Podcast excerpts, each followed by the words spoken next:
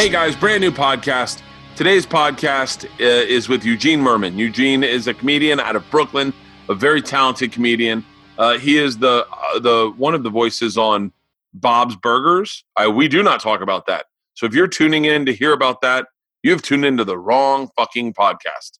Uh, I've known of you, Eugene, for a long time. We run in very different scenes. He is more like the New York now, now not even New York. This it's a really interesting story. Uh, I saw a post of his online about a new documentary that he shot called "It Was All." It started as a joke, and it was really fascinating. A lot of the names in it I, were names I was familiar with. Some of them I knew: Demetri Martin, uh, Michael Showalter, uh, uh, Bobcat Goldthwait, uh, uh, Mike Birbiglia, and some I didn't know. Um, some and some some are just like very famous comedians that I was like, oh my god, Kristen Schaal is fucking awesome. And so I wanted to watch the movie. I did not know what I was in store for. I tweeted him immediately and said, hey, where can I find this? And he sent me a link and he said, you know, you can find it on iTunes. So I bought it on iTunes. I watched it. And I, I mean, within the moment where I sent out that tweet, which was probably a week ago, to the moment I finished watching it, um, I was I, I was stuck to the screen. It's an amazing movie. It is a very it's a very funny movie uh, documentary because it has all these fantastic stand-ups uh, doing stand-up on a festival Eugene would put together at the Bell House in Brooklyn.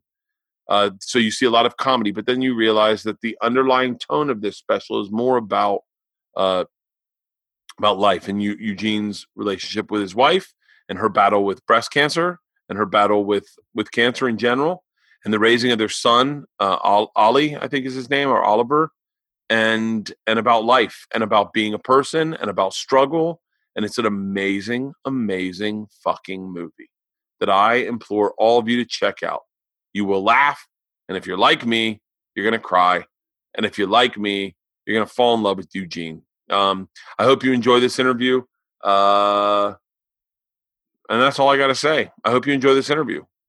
Ladies and gentlemen, without further ado, Eugene Mirman.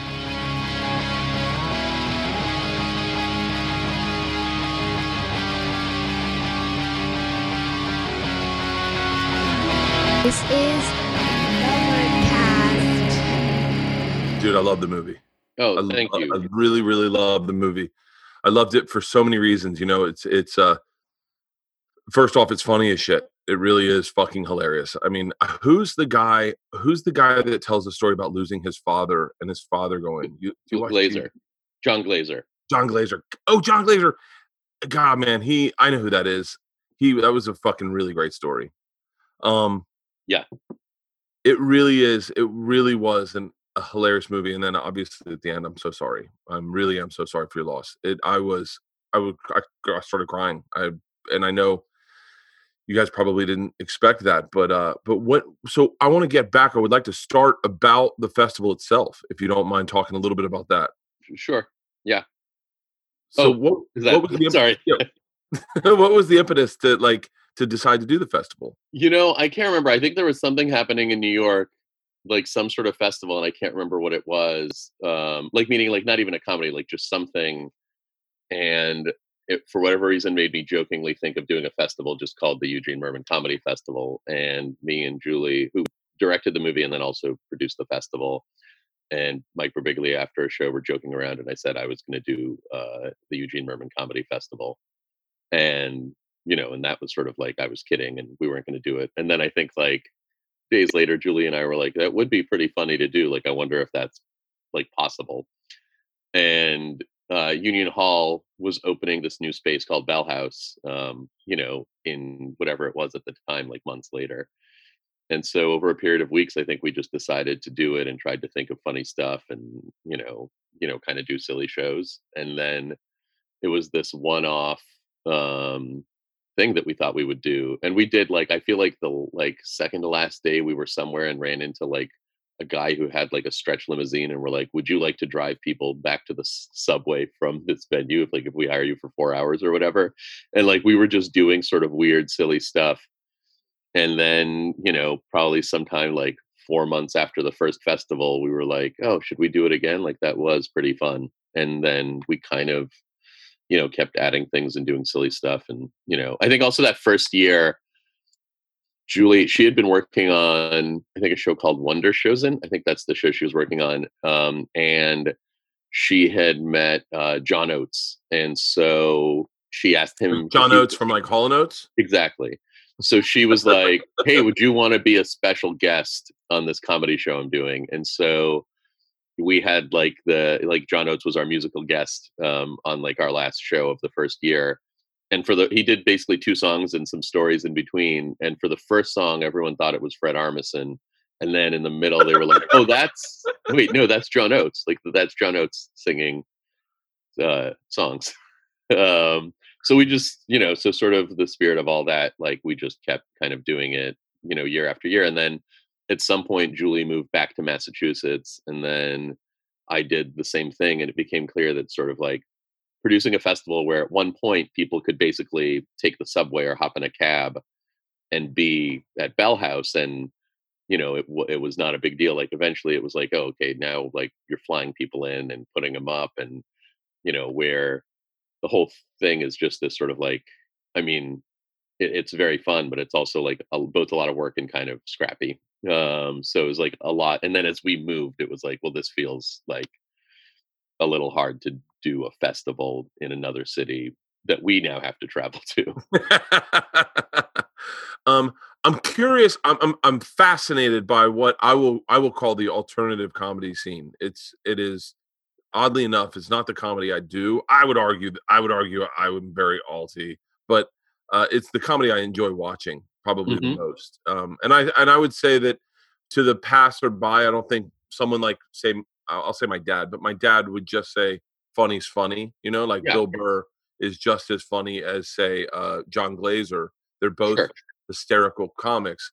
But but I think both you and I know that there is a difference. There is a the, uh, yeah, I mean, sort of. I think it's in a sense like music, like in the sense of, I mean, you, you lots of people like different genres of music, but ultimately, I kind of, I mean, I think the way it was always for me is it's John you know, Prine. Versus... I started in kind of the early. Say it again.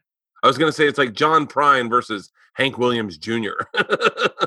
yeah, versus a different like uh, psychedelic folk rock. I don't know. Yeah, like, yeah, yeah, yeah, yeah. Matter like the idea that somebody was like, I only like Pink Floyd, and if it's not Pink Floyd, I don't like it. Like that seems like a crazy person to me. Yeah. Um, but uh, you know, when I started doing comedy, which was basically the early mid '90s, um, you know, a lot of like the like the like all the comedy clubs that had existed in the 80s i mean i was also just like 18 like you know a lot of them were winding down with only a handful surviving and i was in a sort of rural place in college and so i would just do stuff on stage and if it worked it became my act and if it didn't i either changed it or got rid of it. And sort of that ethos is what i kept doing i mean and still do like where i'll just try a thing and if it works great and if not whatever. Um and so you know that to me is is what i think a lot of people ended up doing you know and a lot of and I, and I think a lot of people incorporate those things down. I think if you also like go to like edinburgh or go to like the uk and play you know places where like you know comics draw thousands and thousands of people they do a lot of kind of stuff that's like not like solely you know, I guess joke storytelling, but still it's like even I'll do a lot of things that are like, here's the setup. I wrote an angry letter and I bought an ad in a newspaper with my angry letter to a town, and now here's 50 jokes that I'm just I'm reading, but it's 50 jokes in a row. So it's yeah. like, I don't know, think of it as alternative or not. Like I don't think it matters much personally. Um, like I think like Jim Gaffigan is just like an excellent stand-up who has just like excellent jokes, but he fits in just as much as anybody else. Same as Birbiglia. I think Birbiglia yeah, exactly. is, a, is a I've, I've I saw him at the Tampa Improv. His act doesn't change. It's no. just the stamp of who they are. Yeah. So I think it's just like it's somebody's style. It's what they happen to be. I think, you know, maybe in the sort of transition of comedy clubs partially going away, people moving more to theaters and then spaces that are like, you know, mixed use venues or music venues. Like, yeah, I guess I think at one point alternative sort of impl- like implied uh, spaces that aren't comedy clubs because as comedy clubs went out of business, people just had to find places to perform and ways to sort of relate.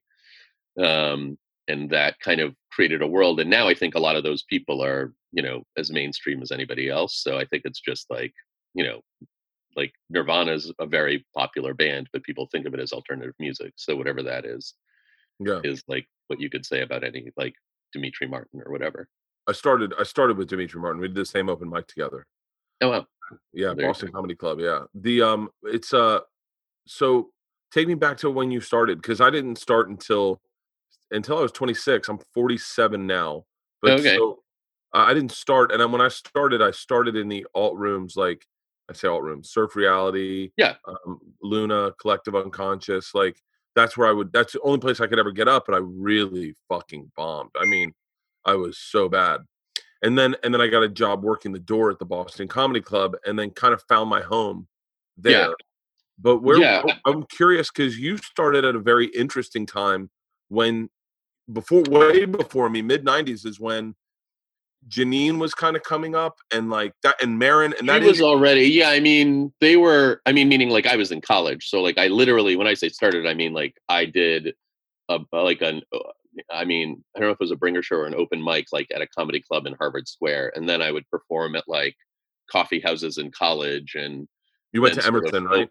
I went to Hampshire College. Oh, um, Hampshire College. and and and I went to actually Hampshire College where you could design your own major. So I designed a major of comedy, and my like final project was a one-hour stand-up act that I wrote and promoted and produced, and you know, like I faxed press releases to newspapers and just did whatever I could to make it a thing, and it, and it, and it worked out. And I think that's where like a lot of the things I did there are are sort of the ethos I took to a career of like trying to figure out you know i always found it much easier to create my own space than try to break into what existed you know because all i really needed was an audience like all you just needed is like 40 people to show up to a thing and you had a show That's Um, that is uh that yeah. I mean I, one of my uh, best friends is a comedian uh Tom Segura and his his uh his his I remember being in a different path with him than him saying you don't need the club you just need people to show up. And Yeah. I could not wrap my fucking head around that. I was like i mean you could have either like i don't like like honestly however you make it and the ideal probably is some version of both is like what's fine i mean my only goal was to do comedy in whatever way as like a job full time and so the way i found it to be easier was to make my own things and to have my own shows and then you know and and then doing some of those shows and then through that i got a booking agent who was actually a music booking agent and so i did like a tour with modest mouse in florida and that was not easy the but best fucking live show I've ever seen in my entire life is Modest Mouse. I saw They're- at the Holly. That it's the Yeah. greatest show, the greatest live show I've ever fucking seen. I like to Yeah, the point where I have always said, "What's your favorite live show?" Dude, I saw Cold War Kids, and they sucked so bad. They were a studio band that did not move around on stage, all sat in chairs.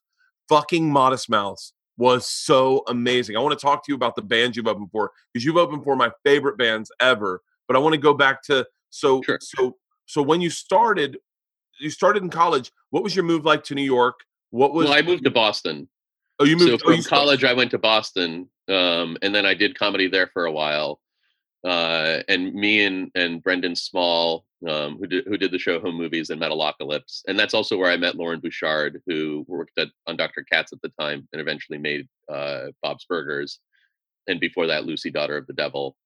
Um, and so i moved to boston and there you know i started doing uh, I started doing a weekly show like at this place in Cambridge on like Thursday nights at 11 p.m. But it was, you know, we did it for like 9, 10, 11 months and it was, in a sense, fairly successful, um, but not as successful as eventually uh, like the, the sort of Irish music show that replaced it.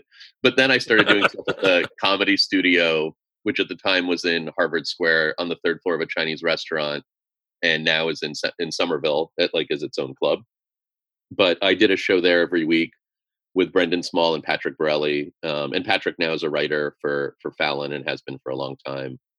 Um, so yeah, we uh, we we did that show, and I you know there I auditioned for Conan several times over a period of years, and and eventually from there got like got a set on Conan. I did Aspen, I think in 2000 maybe from from that from Wow. from Boston, and uh, then and I'd always kind of thought like maybe I'll get a job in New York in comedy and then I'll move. And then I it became clear like that is not a thing that would ever happen.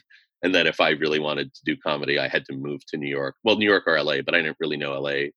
And I'm not even sure if I had a, I might have just gotten a driver's license. Um, so I, uh, so yeah, I I moved to New. Then I moved to New York after like three or four years in Boston. And where did you start going up at New York? Did you did you did you instinctually say, "Let me find the places that are a tad bit offbeat," or did you go, "Well, fuck it, uh, stand up New York"? Uh, uh, I try. I would do sets. I mean, I used to when I was in college go to stand up New York to bringer shows. Um, that's I think where I first met Bobby Tisdale and 80 Miles and, and Zach Galifianakis. And I and um, I had read about Luna Lounge when I was still in college and went to see shows there. And I would go to Surf Reality. Like I would take a trip from college or Boston and like do a set at Surf Reality at like two or three a.m. or whatever the hell it was, you know. And I would do those things. And then eventually, when I first moved to Boston, so when I first moved to New York, I had um I had already done Conan and Aspen, which wasn't enough for anyone to like me, but was enough to like maybe like do a set on some on random like sort of alt shows that were pretty good. And Patrick Borelli had a show at the Gershwin Hotel, and I would come and do that. Is that the wait? Hold on. Is that the one where you had to walk up the flight of stairs in the back? It was like a. It was maybe it wasn't like a high flight, but there was like it was like a hotel or a hostel or something with like maybe like glass French kids. You get like a ton of French kids in there, and there's a piano. Yeah, yeah, yeah. yeah. Okay, I, mean, I did just that. do yeah. So so so I would just do, you know, whatever I could in a way, and then and then, um, you know, I and and then like through whatever all those sorts of shows, like uh, I had a manager for a little while named Marla Ratner, who before she left um, management, she also worked with the Stella guys, and I got onto like their Fez show, and then from that, like you know toured with them a little bit and there were just like lots of little things where but but all of it involved me trying to have like you know a 10 minute set that killed you know? Like i was trying to have a set that you could you know that, that like however weird or whatever it was no it was something that would essentially kill and then you could open for people or have a small spot on this show and do well I'll tell you the three things that strike me right now. And like, and I think for anyone listening, they should know I've known who you are for probably 15, 18 years. Uh, I I don't think we've ever actually met. And I don't yeah, think that we've ever run into each other, but I've known who you are and and and and I've, I've I remember I love I love your stand up. I just it's just it, it really is marches to a beat of its own drum, but not out of here's what's here's what's striking me about you. You're someone who is always kind of moved upwards, but you don't look like a fucking networker. You don't look like the typical handshake comic in the back of the room. Hey man, you need an opener, hit me up. You don't look like that guy. You and you're not that guy. I don't I know you're not actually not that guy. And you're also what strikes me is that you got I didn't become passionate about stand up until I was doing it. Like meaning I everyone told me I was funny. I tried it and then I was like, "Oh fuck this is more than what I thought it was. Yeah. And it's it's almost like, you know, getting into uh, viruses and then going, oh shit, there's all these viruses that like like like, oh my god, I didn't know right. about this. Demetri Martin was the one that really opened my eyes. And I remember he told me about Attell and Hedberg, and I didn't know anything about that. And now I'm obsessed. And yeah. but but more importantly, you also strike me as uh, and and this is something that has always escaped me as a guy who's just trying to get your 10 minutes which we all were trying to get. But I always, you're not, you're not, you never, you, you never were doing it out of like, I want to be different. You were like, hey, this is the way my brain operates, and this is all I can make, and yeah. I can't do it differently.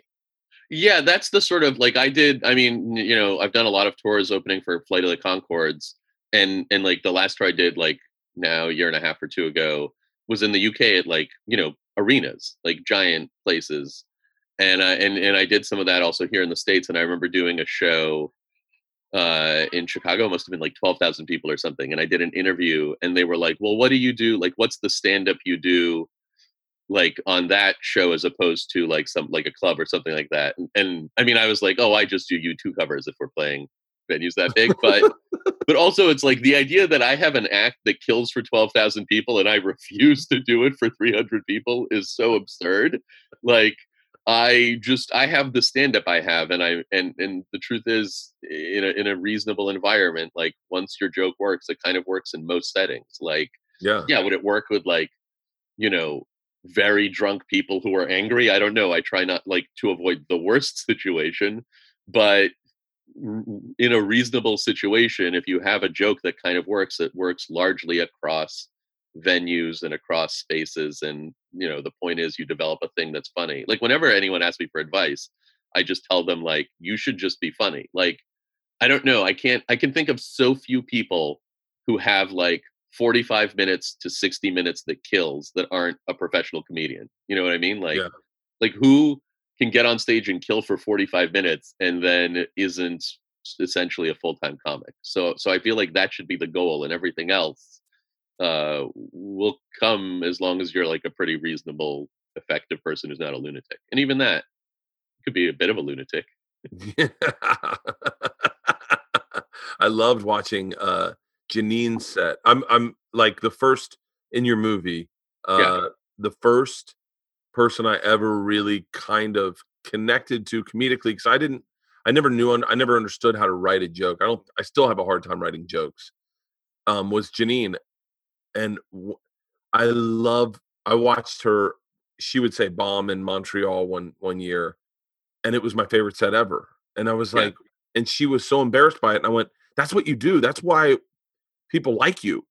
Like when she right loses well it, also i mean yeah. her set in the in the film is really funny like she it's hilarious. really really funny she's really funny and i know that she doesn't think of herself as like a joke writer but like i, I don't know i mean i i think it's like I, I- I guess except for like she has setups and punchlines and they kill and if it comes naturally to her like that's amazing but it's still a set that that's the thing a lot of this stuff like it it, it kills like it's very funny yeah. Oh, I. I I mean in some of it yes sometimes you watch somebody bomb and it's also very very funny But no, but it wasn't even it wasn't even her bombing. It was just her doing a crowd for an audience that was set up in a warehouse for a taping that wasn't ready for comedy.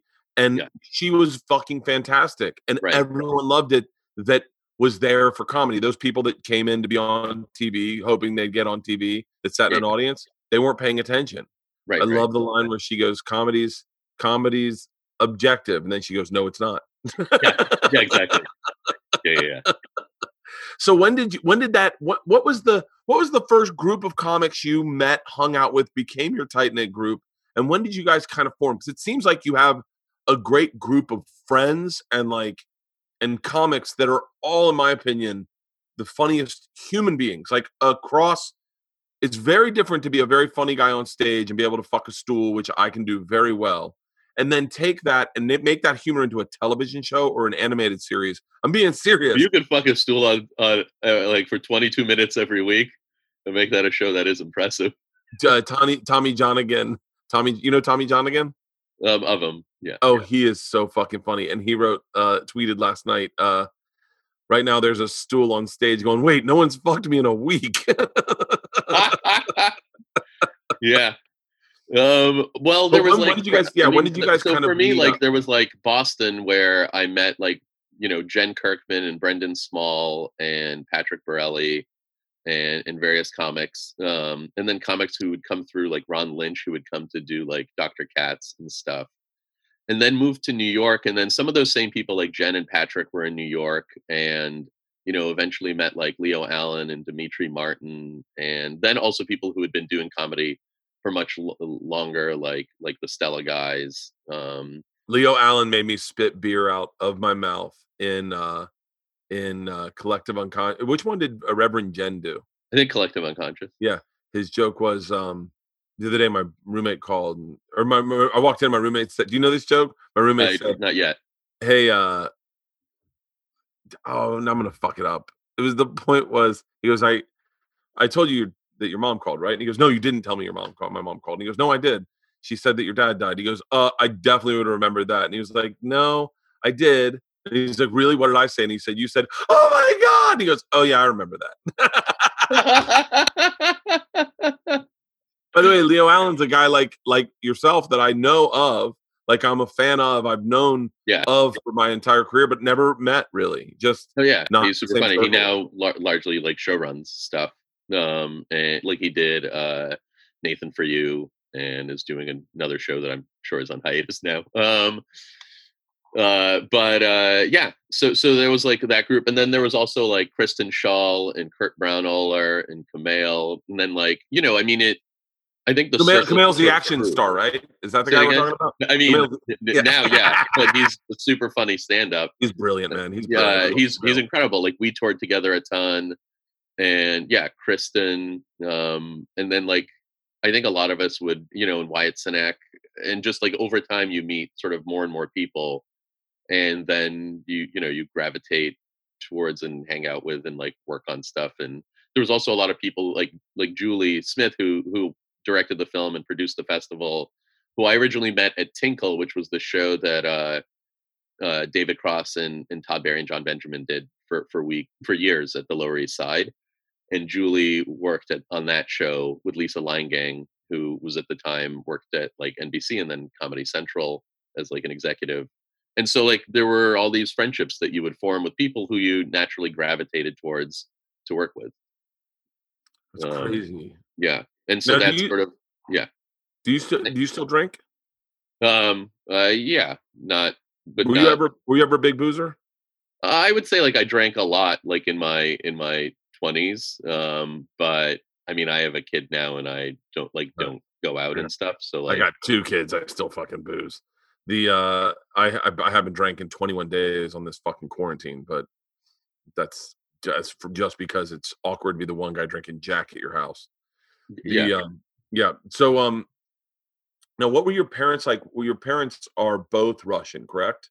yeah and I am like I was born in Russia You were born in Russia. Moved when you were four. So I'm. I mean, obviously, I have a huge tie to Russia. So I'm curious. What was the where were you where did you- where did you guys move initially, and where were you from initially? I want to know everything. I want to know fucking everything. Like who came? Why did you come? Like did did your grandmother come? Like, I did you go mean eventually so like we so in uh you know like basically I was four like me my brother and my parents immigrated to America older or younger? um s- uh older uh Okay. 6 years older What's his Um, name? Yevgeny. Ilya. Yeah, Yevgeny yeah, is one I'm of my- Eugene or Zhenya is what my Russian name is, and uh, um, or the formal is Yevgeny. But uh, my drivers, one of my my Uber drivers, Yevgeny, and we talk in Russian in the car. My Russian's horrible, but uh, okay, but I love. It's one of my favorite names is Yevgeny.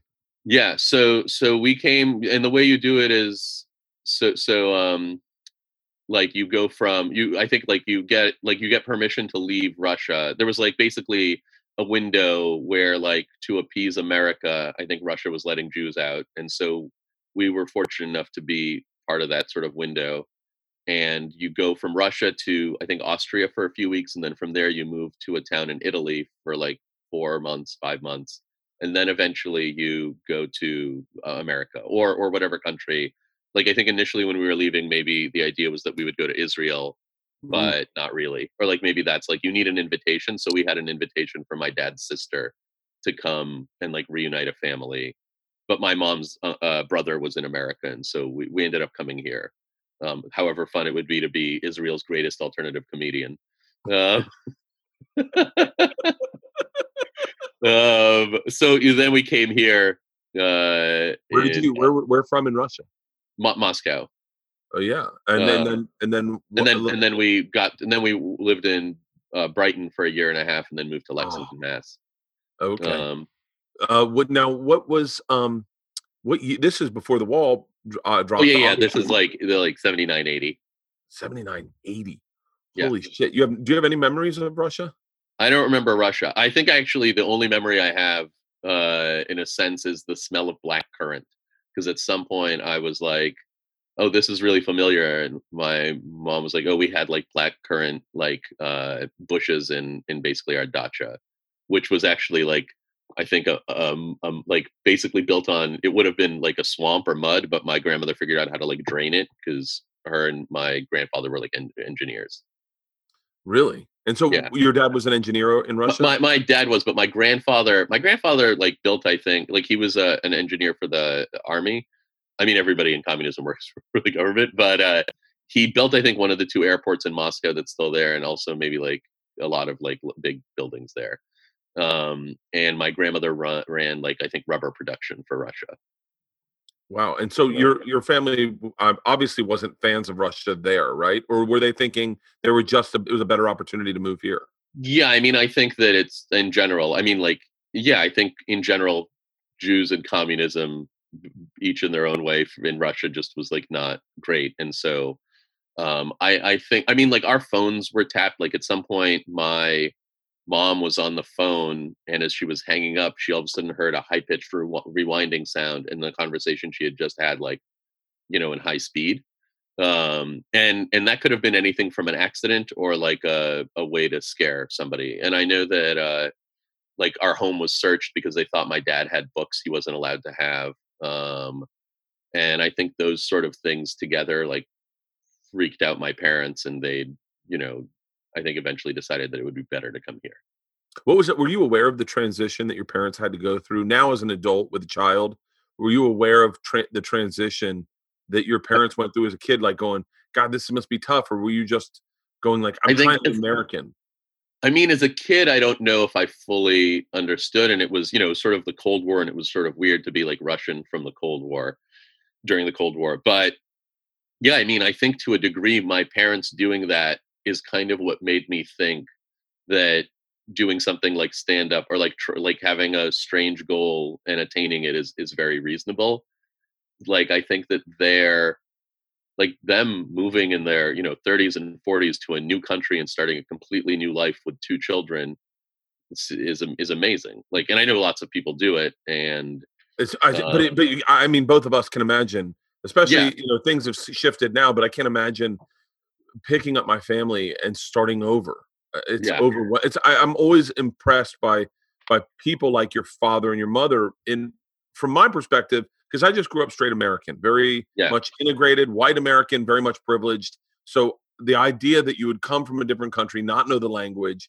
and then go, all right, guys, we're up and running. Yeah, yeah. So that so I've always so I don't know. I I can't recall to what degree I appreciated or didn't like the difficulty of that but i very much like have in the in decades since being a kid i think. Yeah. Um i mean at the time it was like i was just trying to sort of survive um yeah. Was it tough integrating into schools? Yeah i mean i think like at first uh i feel like when i entered first grade i think the teacher was like who Oh, because uh, like, you were the fucking enemy. You were like, I think yeah, people yeah. forget we thought you guys were robots. Like I remember yeah. thinking you guys had wooden soled shoes with uh, like like really rough pants. Like I remember the what the way yeah. they taught us about Russians. Yeah. So I so I mean I think the teacher was like, "Who went to school last year?" And I raised my hand. Was like, "I didn't. I didn't live in one." And then everyone was like, "Ooh, this little weird kid with his accent is the enemy." Um, but like when I was in sixth grade, I remember somebody blaming me uh maybe third grade whatever it was like w- when uh when the russians shot down the korean airliner like everybody was like you shot down this airplane like you killed all those people and i was like i really didn't they're like yes you did um so there's like a lot of that a lot of like commie i mean you know so there was there was like uh, th- though after 10 11 years however much it was like by like 11th 12th grade like a lot of that stuff dissipated but a decade of it does wear you down a bit. Um, but you know, so yeah, it was it was hard, but we also moved to a town that didn't have a ton of Russian people. Like we had some Russian friends, I think partially with the hope of assimilating. And you know, I don't know, like in a sense, I would say it worked now, like decades later, but at the time, it was it was sort of it was hard. When did you lose your accent? I don't know. Um, I I have no idea. Like I also I know that I started speaking English like there was like a social worker that would come and help and like sort of check on us and how we were doing and progressing. Like this is when we were still in Brighton. And I think like six months into us being in America, like she came and all of a sudden I started speaking English to her. And like everyone was like, How do you know English? Like I think I was just watching TV and learn English the way like a child, you know, like, you know, yeah. in a sense, like how any like three year old weirdly can speak.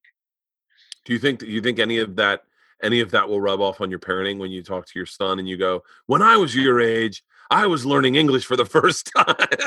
no, no. I feel like everybody has like whatever hardships they have, and I don't think I would ever Like, Oh, be like, I do it nonstop to my kid. No. I'm I'm a really shitty parent. Like I, Oh, okay. I yeah, yeah. Yeah. So, no, I yeah. feel like uh, I'm just trying to get through it. So like maybe I don't know. We'll see. Like once he's 14 and he's like my like my cell phone and my you know magic car don't work, then I'll be like, okay, well now you need to cut it out.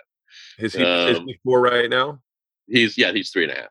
Yeah. Okay. Yeah, that's crazy. That's when you moved to from Russia. The, you, A little bit. Yeah, he's like a little younger, but yeah. Yeah, Um, what- starting in half a year, I'll be like, you don't get it. did you did you did you ever commiserate with your brother? How much older is your brother? He's six years older. Oh, that sucks.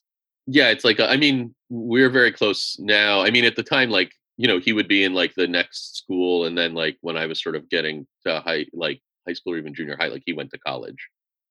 Like not getting to, but like when I was Oh, yeah. in like eighth grade, like he was heading to college. So what were your what like growing up growing up in I and I I'm, I apologize that I keep harping on this, but I, I I'm always fascinated by and and for lack of better words, I'll say an immigrant's journey. Like Sure. the and I I think our best friends uh, are Vietnamese, and our my my wife's best friend and arguably one of my best friends is uh was was a straight up like had to take a ship here from Vietnam Mhm. and was shitting in a bucket and moved to Boston when Boston was overtly ra- not not that they're I love Boston, but overtly racist yeah. with Asians. And so I'm always fascinated by the things she sees in life or what her journey was as a child because once again, I think it's important for someone like myself who grew up without a ton of struggle to see what struggle was. What was the first band you were like you were like, "Oh yeah, this like you, I'm to go out and buy a tape or a CD or Oh, a- that was probably Aerosmith. I mean, I was in Boston, and a lot of the music I got was through my brother. So it was like a lot of classic rock. Um, I mean, it's also funny because, like, at the time, it's a band that's like nine years old. But if you're like t- 12 years old, you know what I mean? Not even Yeah, like, meaning there's something really funny now to be like, oh, I was into this old band. And it's like, that band like started a handful of years ago and they took like a three year hiatus like you, you like you know uh so anyway yeah i think it was uh could have been aerosmith done with mirrors could have been maybe before that i mean it might have been some of their earlier stuff actually um, J. Geils. J. Geils was mine. oh, okay J. Geils. Um, the first album I ever bought was Juice Newton. Like Juice Newton playing with the Queen of Hearts. That was like my song. And Mhm. then uh and then J. Geils was the first tape I bought. Like I went out and bought a tape. I was a big fan of Kiss though too. Yeah, I had like a uh, t- like a tape that I tape stuff I think off the radio, but I, which had like I think uh God maybe Money for Nothing, I think like Van Halen's maybe California Girls, and I think uh, like and maybe Born in the USA. Like I think it was like three songs, and then I also had a tape of like Russian folk music, and like mostly that's what I would listen to. Oh man, when I was in Russia, uh, I learned uh, to play a lot of Russian folk music on the guitar.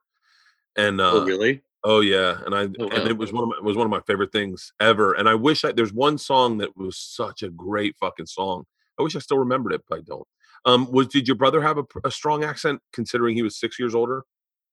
I mean, as a kid, I don't really remember. Like right now, we don't really have accents. Um, Do you talk in Russian to him? Uh, we talk in English, but when we're with like my parents or other people who like speak Russian more than English, then we speak in Russian. Are your parents both still alive? Yes. Oh, nice. In in same same town. Uh, no, they moved to uh, Newton, um, but they're like in the same area. They left like they had a house and they're like in an apartment, which is much easier. And did your dad drink? No, not really. I mean, like so holidays. Yeah, Yeah. yeah, yeah. Because I, I feel like every Russian man I knew drank hard as fuck. I feel like, I mean, I mean, I'm sure that that is like, like.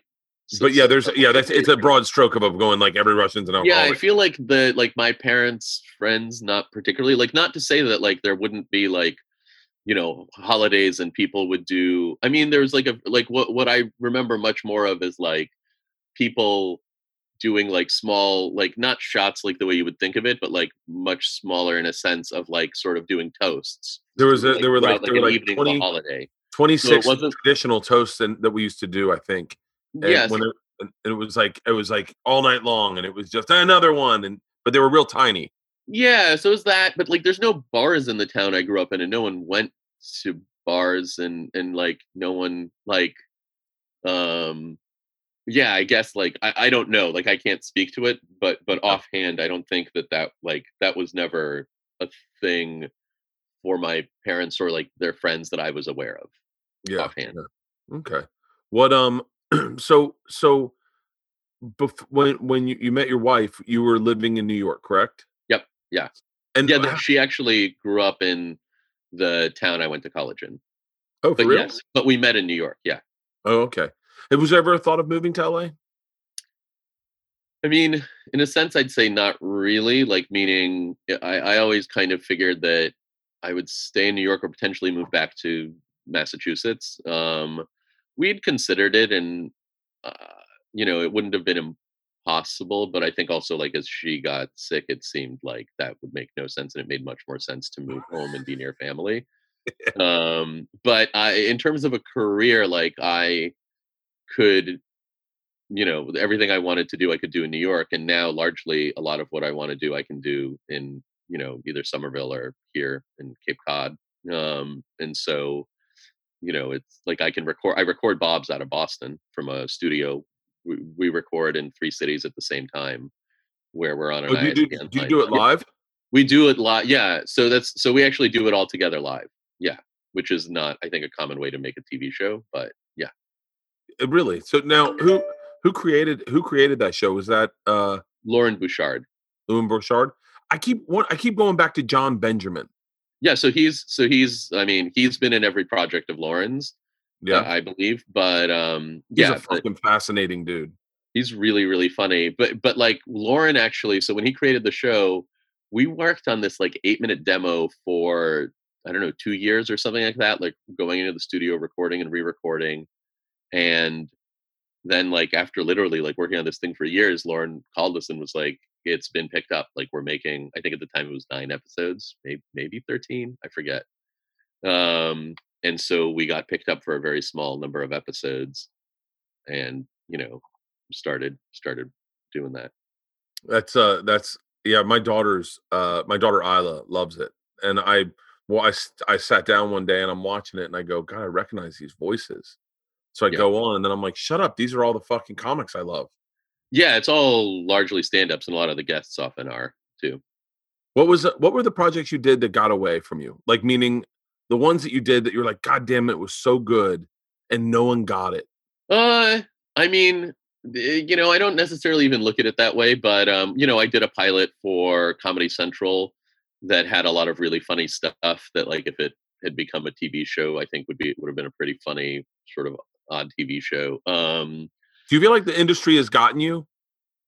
I mean, sh- sure, like meaning like I don't even I get to make the things I make and then, you know, like I made a super weird album 5 years ago, but it's recouped, so I don't know. Sure. like you know what I mean? Like uh Well, I feel like I feel like some of us, some of us, when we start, you get put in a box of what they see you as and what and what they expect out of you. yeah, And and and I always wonder, like, if you could, if you, if guys like yourself, Jon Benjamin, Jon Glaser, Demetri, get forced into a box of because you are so original, you get forced into a box where you can't just bring in something that is just really funny. It's got to be like, and then they all live in an eyebrow, you know? Right. Well, I feel like I do remember people very early on, like in 2000, 2001, being like, oh, you're funny, but I have no idea what to do with you. But that's fine. Like, they don't, like, everything ended up, you know, so much like changed in terms of like the internet and how much uh, content there could be in the world and that you could make your own podcast. Again, I always found it easier to make my own things. So it's not like I needed someone to be like, okay, how can we make a show where you're like an off kilter neighbor?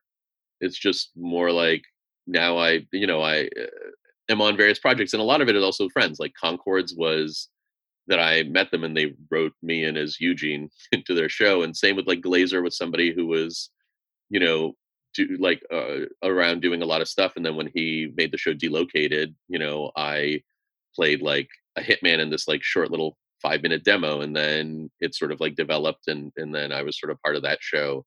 But a the lot of it time, like the whole time I watched Jon Glaser tell that story about his dad, I couldn't see his face because of his hat. Like Yeah, I kept looking for. I go, who the fuck is this? Yeah, yeah, yeah. But yeah. So, so I think like I don't. I mean, yes, people obviously get pigeonholed, and I think if I was like auditioning for a lot of stuff, and and that's like there was something I really, really wanted um, that I wasn't getting, maybe that would be very frustrating. But like for me, I wanted to make this festival and a movie about it, and I've made pilots for stuff and wrote a book and done a lot of albums. But I feel like a lot of the projects I wanted to do were just sort of projects I wanted to do with friends. And then if somebody wants to cast me in a thing, that sounds pretty good too. But I also remember like doing, you know, you know, being in New York doing stand up and being broke and like doing auditions for random, you know, sometimes it would work out. Like I was briefly in an I was in an episode of Third Watch, I think in the very in the first few years of being in New York. And uh like when I was I was temping still and then I got that.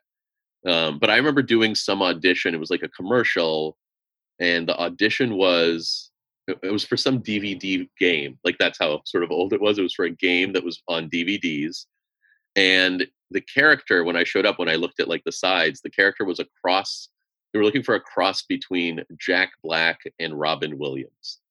And I was just like, it was like musical genres and endless characters. And I was just like, this is like, I can't believe I've taken like four hours or whatever it is to like come and be a part of this because there's just no version where this is like this is a terrible use of a way for me to like make any money.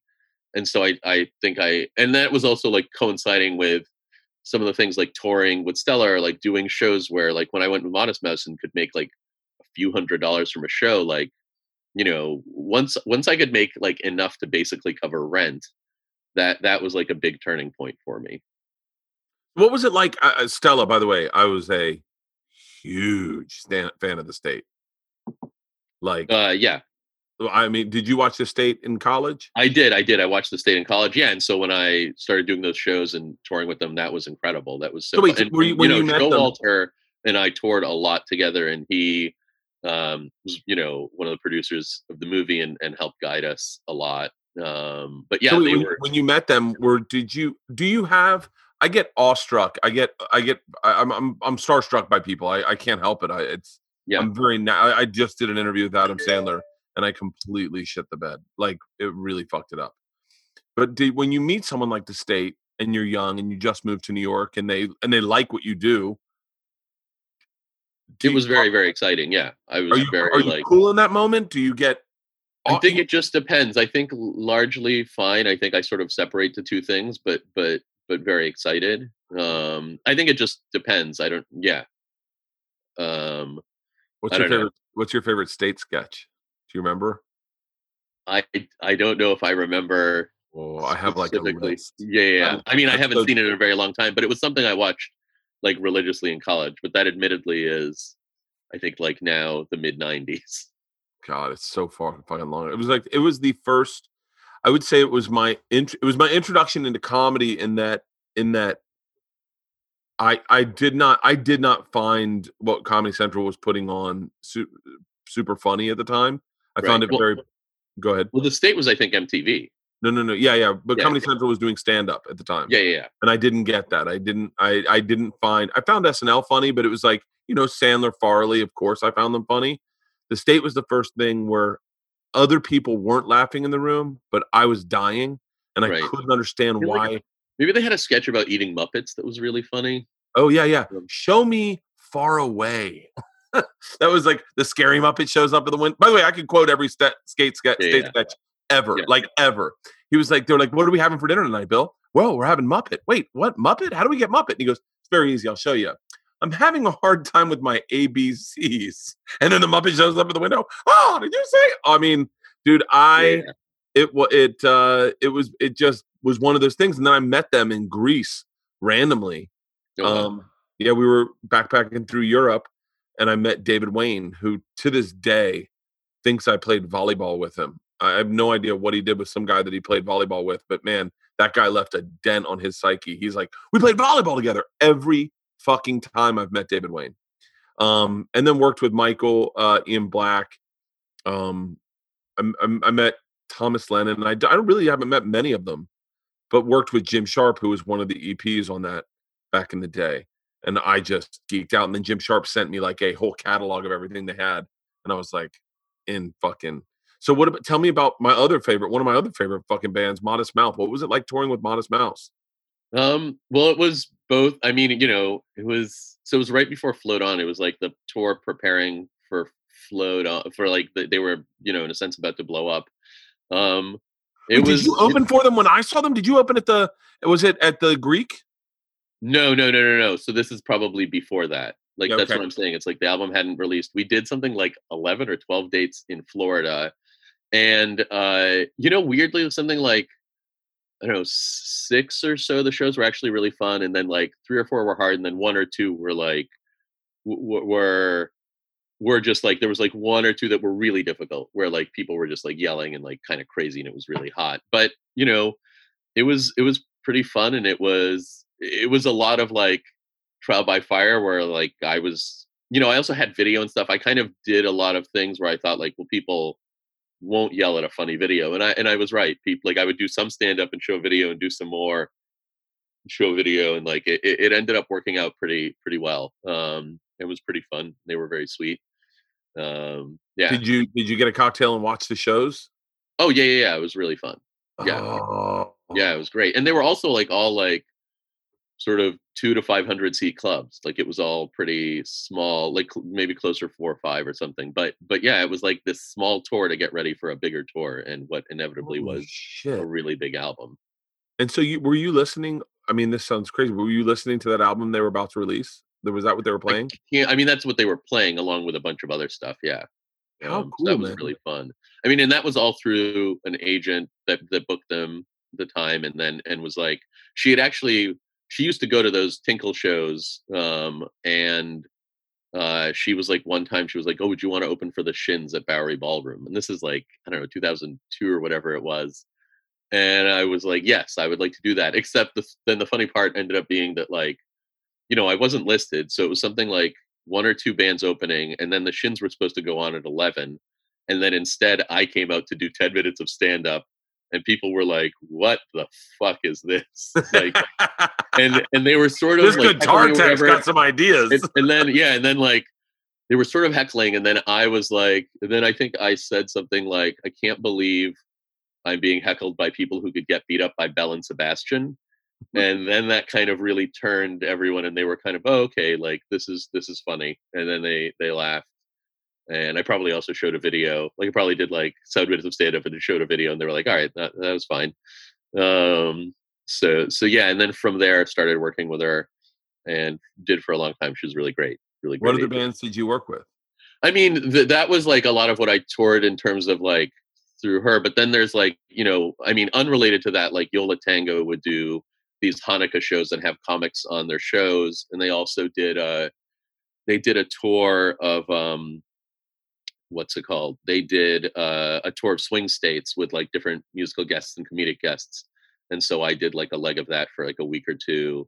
Um, I the the first album I put out on the Seattle label Suicide Squeeze um uh i ended up What? Well, I have that album. I have that album. What album is that? uh absurd nightclub comedy Yeah, I have that album. and then uh john mccrea from cake had heard it and he asked me if i wanted to then host their like uh, th- their sort of tour with him with cake gogol bordello and tegan and sarah Go And Go I thing Bordello. where I emceed that tour, but I would mostly like do stuff up front, a little bit, you know, be- between like the the first and second band, and then by the time like it was like Cake was coming on, there was no like I couldn't do stand up. Like if I would go out, people would just chant Cake, and so I would just go out and introduce Cake. But but I could, but you could do stand up up front, you know. And there were things like that that like you would sort of learn as you did these things and and then I've done like you know I did a tour with Robyn Hitchcock, which was more of like a split bill, um, because he's somebody that I've really loved for a long time, and you know occasionally, and then I've there've been other bands, um, that I've done uh, that I've done stuff with. I don't do it nearly as much now because also it's, uh, it can be hard to to to do like it's, it, but um it can also but at the time also it was really both fun and helpful you know I sort of was of the mind that you kind of take whatever opportunities you know you can. and those were also a lot of pretty eh, pretty fun tours. I also did a tour with Andrew Bird, and that was really great because his audience was really lovely. Like we would be in kind of you know mid-sized theaters, sort of between one and two thousand people, I would say, and um and his audiences were just really sweet. What was the tour you did with Maron and um Kindler? Kindler, yeah. That was uh Mar- I think Kindler wanted to do the stand uppity tour. Stand uppity tour. Um and so it was the three of us uh driving around with them at the time arguing who would who would tank their career more. That was that was like every day was like 5 hours of them debating. And now years later it's obvious it was Kindler.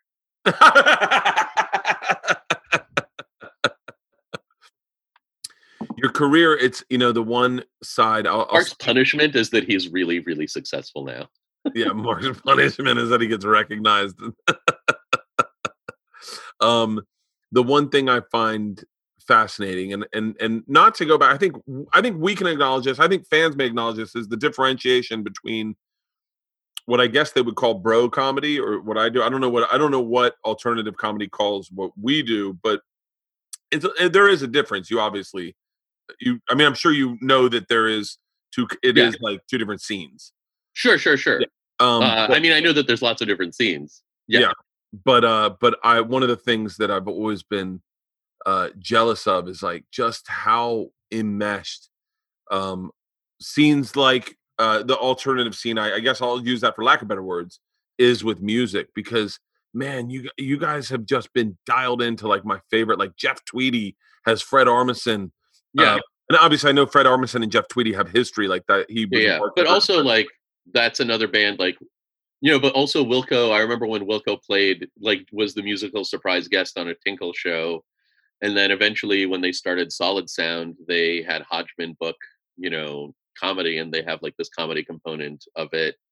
I think it's just also a lot of people sort of liking each other. Is, is Yeah. is basically a lot of it. I remember we my tour bus driver uh, was Jeff Tweedy's tour bus driver, and he was like, Mhm. "Yo, we're in Chicago. Uh, why don't we? Why don't I call up Jeff Tweedy and see if he wants to come out to a show?" And I was like, "Nah." He was like, "Why?" I said, "I don't need my favorite musician to not like me." I was like, "I think I'm gonna pass." And he was like, "For real?" I go, "Yeah." I was like, "I, I know what comedy he likes, and I don't do anything like it." And I, the, I'm, I mean, I can't imagine him seeing me take my shirt off and being like, oh, "Okay, all right." You never know. but it's it's it's always been a fascinating fascinating component of like uh of what was it robin wright penn is that who uh who who's the woman that sang one one is the loneliest um I don't know, but I believe you. i thank you I just happen to not know. uh she's she's big at largo she goes out and does largo all the time and you're like Hmm. all these great musicians have always been drawn to these comics that i'm, I'm a big fan of as well but it's uh, i've always been like like like pounding my drum going like when like when uh, what comic what like hip-hop guys are, are fans are like the interest Maybe Sting likes you. Is that helpful? no, I don't think- I don't- I uh, sadly I'm past the point of needing anyone famous to like. I was that was like my my feather in my cap was to get like a famous fan when I was younger. Uh huh. I think I approached this business very differently than you did. I think I'm where I'm now where you are, where you were uh, when you started. Meaning, when when I started, I wanted I wanted to be accepted. I didn't. Mhm. I I just wanted to be accepted. I think that was what was so difficult for me in Mhm. places like Surf Reality and Collective Unconscious was that I, I very quickly was not accepted, and it was like Oh. I was the guy that was like, like just looked at like I, I you don't you don't belong here, and it was I would I would say I would argue it kind of was a strain on me and Demetri's friendship because Demetri very quickly was accepted by everyone. I mean, I want to say like real quickly he was like on tour with somebody, and I was and I felt like I was the friend hanging out and kind of keeping him back. Like I would go to the bar and hang out with him, have beers, and you could see Demetri very quickly networking and making friends and talking about other shows. And I was just this other comic. And I was like, you know what? I got to do my own thing. I can't just be going to open mics with guys. I got to be the guy that goes to open mics by myself. Like I can't be like, Yeah. oh, where's where are these guys going? I'm going to go with them. and uh, and then and then still very, you know, frustratingly, I think spent my time trying to get club owners to like me and doing funny bones and improvs and trying to get approval through the industry. And it was I mean, that's totally a way to have a career. I mean, all I ever wanted is a career, and so the way I did it was the way that seemed to make the most sense and and also put the most control in my hands. So like, I, I didn't do that. you I, know, I looked- getting I always gave TV other was people control. Ye- yeah so i guess for me it was like getting on tv was hard but like making your own album with a small indie label and making your own like website and you know all these sort of different things like that stuff you could control like you could make a video and put it online which Yeah. is you know what i did you know like in the late 90s and, and early 2000s and Yeah, I didn't do that. Went didn't do that around because it was just like what can you do? And that's what i would do. So it was just you know a lot of times people would be like oh like would be like oh you're playing like rock clubs because it's you know cool or something and i'd be like yeah but also they pay way better than comedy clubs and you can do like one show instead of four. Like I it also did just not, I simply not understand that. makes sense if you can get a hundred people to come you know then you're in just a better place your split is just better um and then you can kind of survive so that's sort of a lot of what i was doing was basically whatever like made sense to sort of survive or a way to make money and also was enjoyable Yeah, I did not do that. I did. I I was under the impression of if a tree. I think you looked at the careers. If a tree falls in the woods, it still falls, A- and it doesn't matter if no one hears it. It's still falling, and it fell. I was like, well, no, people got to see it fall in order to know it fell. So I need the industry to approve of me, and I need to book TV shows and pilots, and and I think I, Yeah. I was I was caught up in that so badly until I got until I lost everything, and I was like, I was like, fuck it. I I'm the only one that's paying the mortgage here. I'm the only one that's I'm the only dad in this house. I'm just gonna do it my own fucking way.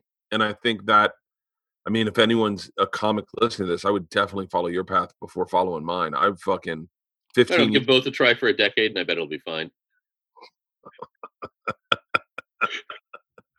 Segura was your path. He was like, he was like, fuck the clubs. I remember being, being like, where are you getting this confidence from? Well, I don't even think like fuck the clubs. I just think like if you like if that's where you're you know, if if like you're getting stage time. Like I remember people being like, I already have a low energy wordsmith, and I was like, I like I don't know what you're telling me. I just want to do comedy. Like so A If- low energy wordsmith. Is Like- that what they said? I think somebody said, and I couldn't tell if I think they were actually maybe talking about Demetri already. Like they were like, I already have that, and like what I need is, and I wasn't even exactly that. It was just sort of this odd thing, and I think they were just like, I don't get, like I know you were on Conan, but I don't get how what you're doing is comedy. Even though like to me, I was like kind of doing setup punchline, just a little weird or a little different, I guess. Um, and you know, i- it's it's it was also fine. Like I ended up finding my own path, and I think that's just that was it wasn't even that the other way wasn't possible like could i have maybe developed a set and maybe like broken through into some clubs or something like that like possibly but it Of course, I think you're talented. It matter like it was i guess i just didn't think it mattered and and in a sense you know that's what bore out to be true Yeah, I wish I had. I wish I had hung out just a little longer with Demetri and listened to people as opposed to try to be heard. Does that make sense? yeah though it also seems like it worked out fine for you so it's sort of like i don't know whatever career like the goal is sort of to start doing comedy and 10 to 15 years later be a comic You Yeah, know, right. and so like i don't know whatever way you learn that sounds fine if you know if you start in a sense young enough And you're 40, 43, i'm 45 yeah 45? Yeah, Does um you so no, I mean, I'm I mean, I'm I've always been jealous of your hair. thank you thank you I always i wondered do- wish i wish it was fake and i could just like clip it off but no. it's the greatest head of hair. And it's got a great your back corner always here always looks like you just woke yeah yeah in the pandemic you can't get much of a haircut up. oh, you're telling me. So um so what's what's next for you? What I mean, what what do you plan on doing next? As a fan, I'm excited to see what you do next. Um, I mean, I I plan to work on more like sort of projects with um uh my friends that I made my last record with and do maybe some like kids things and also just like more kind of uh you know weird audio projects. And then also write a new hour of stand up as well as um I'm working on like an animated show with with a, a few other friends. Um i might try to do another book i don't know like i right now i'm like literally just trying to get through the pandemic um Yeah. so so it's sort of you know i'm kind of trying to just have my like life have order and a, a bit of a routine and then we'll focus more on comedy stuff 2020 has been a fucking dick show for you so far. Yeah it's not the it's not like the the best best year but also i just like you have to sort of get through it Yeah.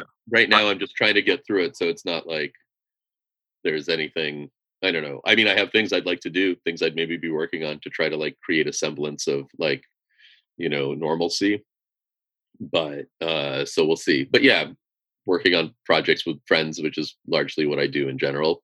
I ha- i used to have a podcast with audible that was really fun to do so i would like i might try to do a podcast again but again in like years down the line.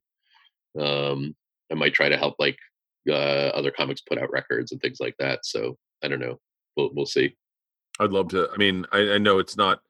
Uh, I know that you probably have a lot on your plate, but I would love to hear a podcast by you. I mean, it's. I, I would say, you know, the closest I've ever, the closest I've ever gotten in my career to, you know, being where you were when you started, where you said, "Fuck it, I'm going to do this myself," was my podcast. It's one of the greatest things I've ever, I've ever done. I have three now. I have four technically, but um, I I love the do it yourself. I love that no one can take it away from you. I love that Yeah.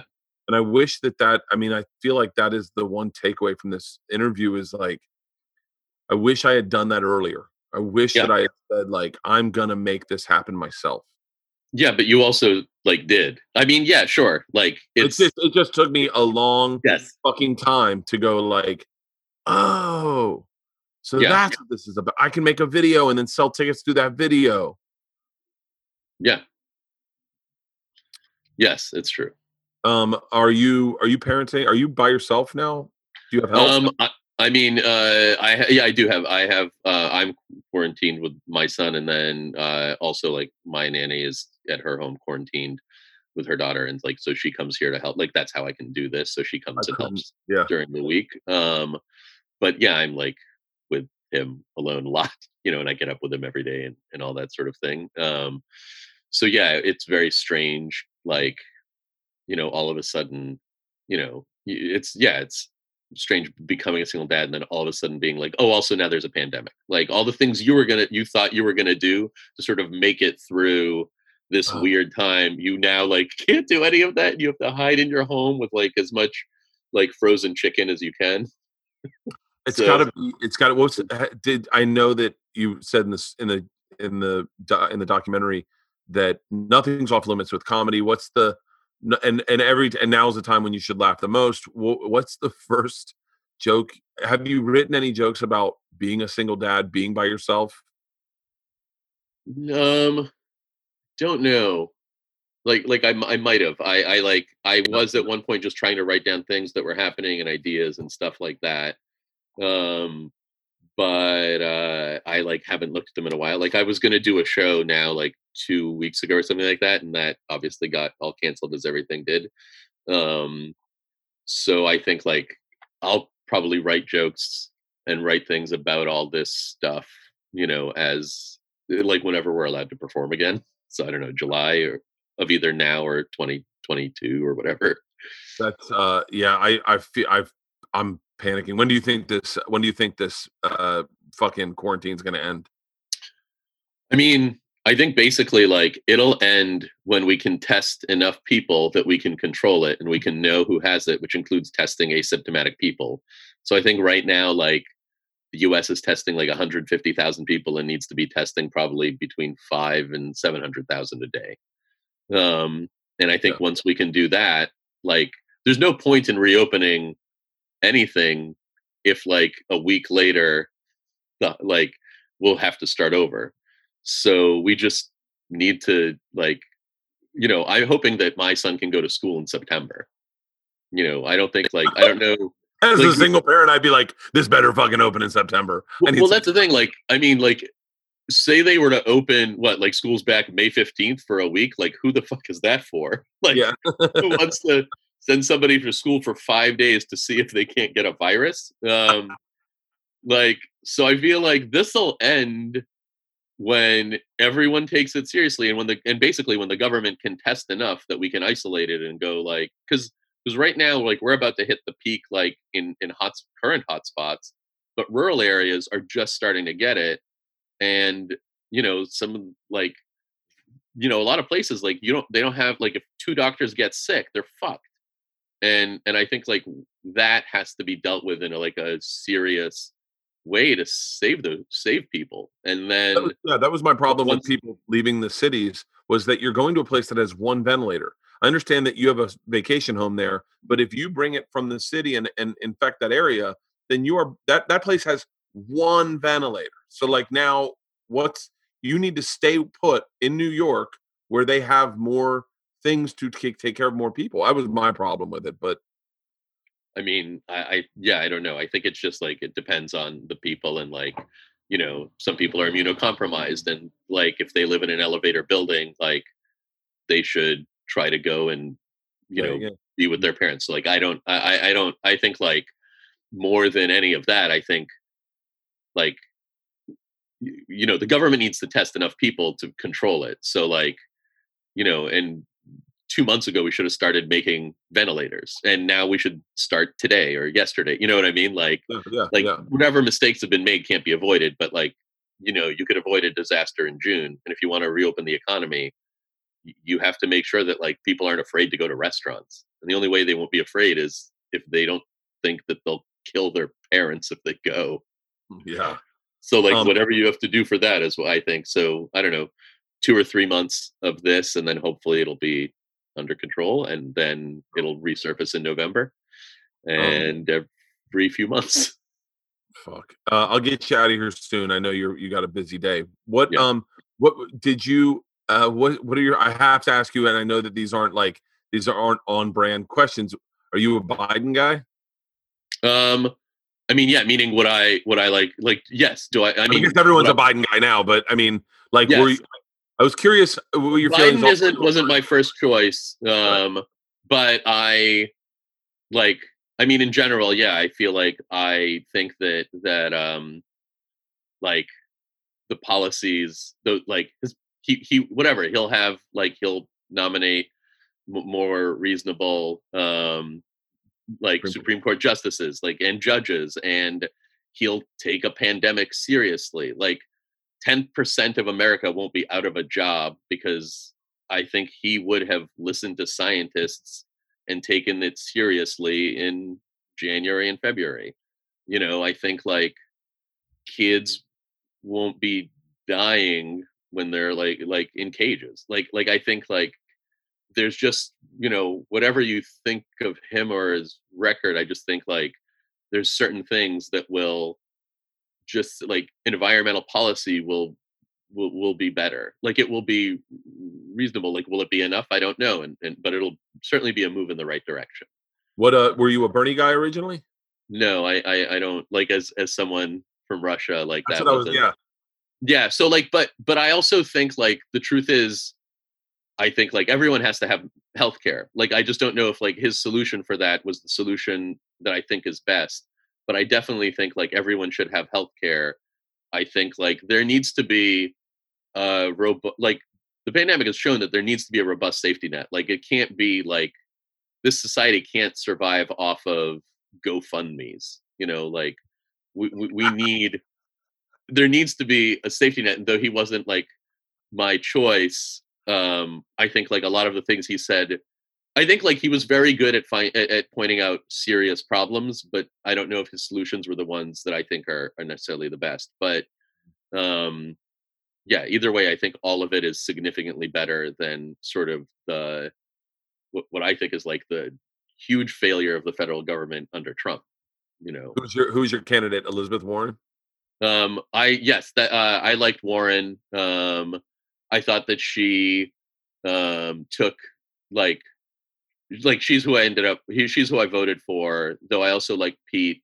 Um, and I thought that she kind of took a lot of the. I I think she just had a smarter version, a more effective version of some of the of of like a of, of a lot of the policies that, that Do I think, think if her, do you think if her and Kate McKinnon's video had come out two weeks earlier, she would have been a presidential candidate? I, I don't think so. I I, mean, think so. meaning like I, I mean, uh, I, I think like I mean, the, the funny truth of it is, is like with all the people who you know, um, like like like a lot of place like Virginia, the person who brought out un, uns like huge new numbers of voters was Biden. Like it, it's just sort of like whatever you think he is like like he's the one who inspired people like you know and i think that that's in a sense speaks for itself like whether people like him or not like he's not who i voted for but um he he brought he brought the voters Yeah. Now, um, well, is there anything I left out in this interview? Obviously, I would love, I would love. Uh, I, I, I think many people uh, never got the opportunity to meet your wife. I would love maybe if there was a way that you could tell everyone about your your wife, Katie, uh, if you can. She seemed to be a big, a really, really big part of your life, and and in the movie, obviously, she's your wife, Yeah. but uh, it's it. It it made me very angry. I was very angry at the end of your movie. i mean you know i think like she you know in a sense she was sort of like the strongest you know person i'd um, ever known she um she was just so like resilient and we made a point of having as much sort of happiness as we could um you know given everything um and yeah i don't know she just was such a sort of funny resilient uh great person and it's you know so weird and sad and it's weird and sad that like the movie is out and she's not here and like Yeah. you know but um also that was like kind of like you know we knew that it would happen it just kept always seeming months away or or more and then how long did she? How long did she fight? so she had so she you know she, basically she had had cancer like starting like nine years ago but then uh, you know and briefly for about a year didn't have it and then it came back and then once it came back for the last six years it was terminal but it was terminal with a lot of possible treatments and she had done you know maybe 15 or so different treatments and and in about a year you know so now like a year and several months ago like you know november of i guess 2019 or so um or no of 2018 um november of 20 i think 18 or so her like her medicine had stopped working and she was b- being switched to a new treatment and she had sort of said like do you think this is my last christmas? And the doctors were like you know we uh you know odds are it is your last christmas but we'll try to beat those odds. And, and they did they did beat those odds you know she lived for another full year um we got to do a lot of great things. She got to spend time with ollie as him becoming more of a person and like you know really interacting and and all that um and then she was on you know a new treatment you know about a year later and it and, and again with these things like it takes time so it takes about the same amount of time to know if it's working as to know it's not working. And they had always said that you know once it seems like a treatment will hurt you and shorten your life as opposed to lengthen your life like that's basically when you stop. And so you know that's that that like after she basically went into the hospital and she'd gone in a few times um you know for various things. And we were hoping that she could be made better and then get a new treatment but it was clear that like that sort of the symptoms she had were the disease and not like side effects of something. But again you know you're sort of doing your best. But um so yeah I, I mean like i think just she was she just persevered and was i don't know like um just so strong and and and just like funny and i don't know just like yeah it was uh it was her I, it was she was in the movie at the perfect time at the perfect it didn't it didn't overwhelm uh, or or cut out how funny the movie is. The movie is hilarious. I want everyone to go watch it because it is a hilarious movie about a group of comics that did their own thing and have been doing their own thing. Despite whether or not the industry was paying attention or not, you guys like and and I think they have uh, primarily. I think everyone in there is a name that's very recognizable. But it's interesting to know that you guys would have done that had the industry not recognized it. And and it's super inspiring as a comic, but it's a fucking hilarious movie. The stand up in it's great. The you working on your cancer cards is so fucking funny. You you not you bombing with that joke, and I loved I loved when you tried your bailout that had worked the night before and you missed said it because so yeah, many well that bailout was meant to be part of the joke like meaning it wasn't it was just meant to be like Yeah. that was the thing but then the next time it seemed like it was a it was so funny that i was like oh i'm pretty sure this is funny i'd eventually and it's not in the movie but i eventually turned that into one of the cards and it worked pretty well Oh, it, but the fact that any comic lit watching knows the oh shit, I've said something too early. Fuck, now that's not. go-" And then you going back to her. My my part that I mean killed me was Katie and my wife were identical in the way they received a husband who had bombed, and it was like it just wasn't funny. yeah yeah yeah I was like, I mean, I I yeah, yeah. I, I I fell in love with her in that movie, and and when she said that, I the the candor she had when she said, you know, I'm, my concern is that Ali won't remember who I am. yeah Oh, oh my God, it was um yeah it was an it was an amazing ama- amazing movie, Eugene, uh, and I want to thank you thank you for sharing that because uh, I think a lot. I know I, I don't know if I would have. I think, and by the way, I don't know if I would be able to do what you're going through. I, I think I would be very angry, and I might be drunk right now doing this podcast. I don't know. I, you know, Well, I mean, I think like you know everybody has to do what they have to do. Like, I mean, not that I'm recommending you be very drunk during your podcast. I just mean like, I don't like I have to be here for me and for my son. In a sense, we're both here for each other. So like, I just can't like meaning like I have to make him food. I can't like drop food on the ground. that's I- what I'd be angry about. I'm like, I don't want to cut hot dogs. What the No. fuck? Well, it's no, it's a good. I think, like in a sense, he's as much here for me as I am for him. Like, I, I think, I think, I think we're, you know, helping each other a lot. It's awesome, man. Well, uh, uh, thank you so much for taking the time to do this. I Thank uh, you very much for having me. uh, dude. I've been a fan for a long time. It's bummed me out that we've never met or gotten to hang when this is all over, maybe me and Jeff Tweedy could swing by one of your shows. Yeah. yeah. The uh my wife goes the what my wife goes, um uh I, I'm really bad at interviewing people. And so a lot of times I'll just sit with my wife in bed and go, like, I'm talking to Eugene Mirman. I'm like, what do I want to say? She was like, Well, and she always goes, well, What do you want to ask him? I go, I really want to ask him if his wife ever saw the machine story. And she's like, Don't fucking ask him that. And I was like, Well, I no. don't know what the what's the machine story. It's a perfect way to end this interview. It's the perfect way to end this interview. Uh she saw a lot of a lot of sitcoms. We watched a ton of sitcoms over the last few years. Like Oh, old, like Mary Tyler Moore wrote uh Newhart was what we were on. Really? Yeah, watching it all the way through. Yeah, Family Ties. Like she would basically every morning, she would just plow through different sitcoms. It started like now a few years ago with Dick Van Dyke, as her like pain medication would kick in, and then we've watched all of Golden Girls and so many. And that's like so that's what we would watch a ton of. Uh, it was very relaxing. It was a very nice way to start mornings. that's like a warm blanket for me. Yeah, yeah, yeah. So we started every morning with like basically going through some old sitcom and watched a lot of them. Yeah. Fuck. Well, uh, I appreciate you doing this, man. Uh, I'll, I'll let make sure I spread the word about your movie. If you ever have anything Thank to promote, please feel free to think of me as a as a uh, as a fax machine.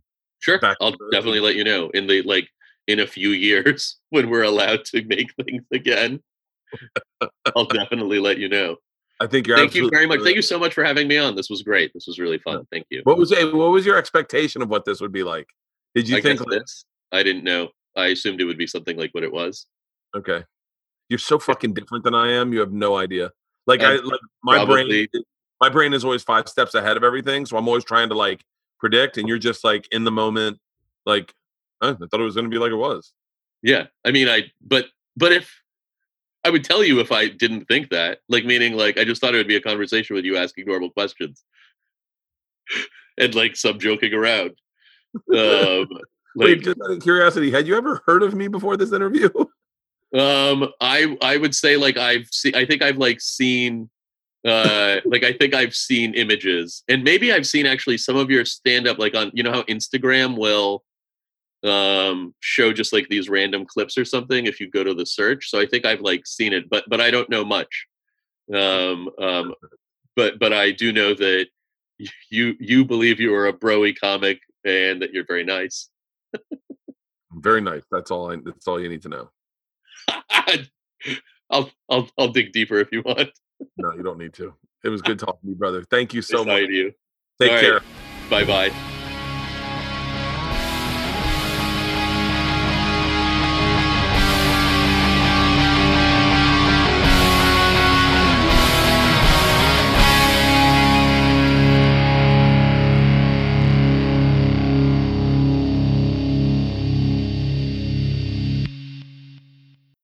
This episode was brought to you by The Machine.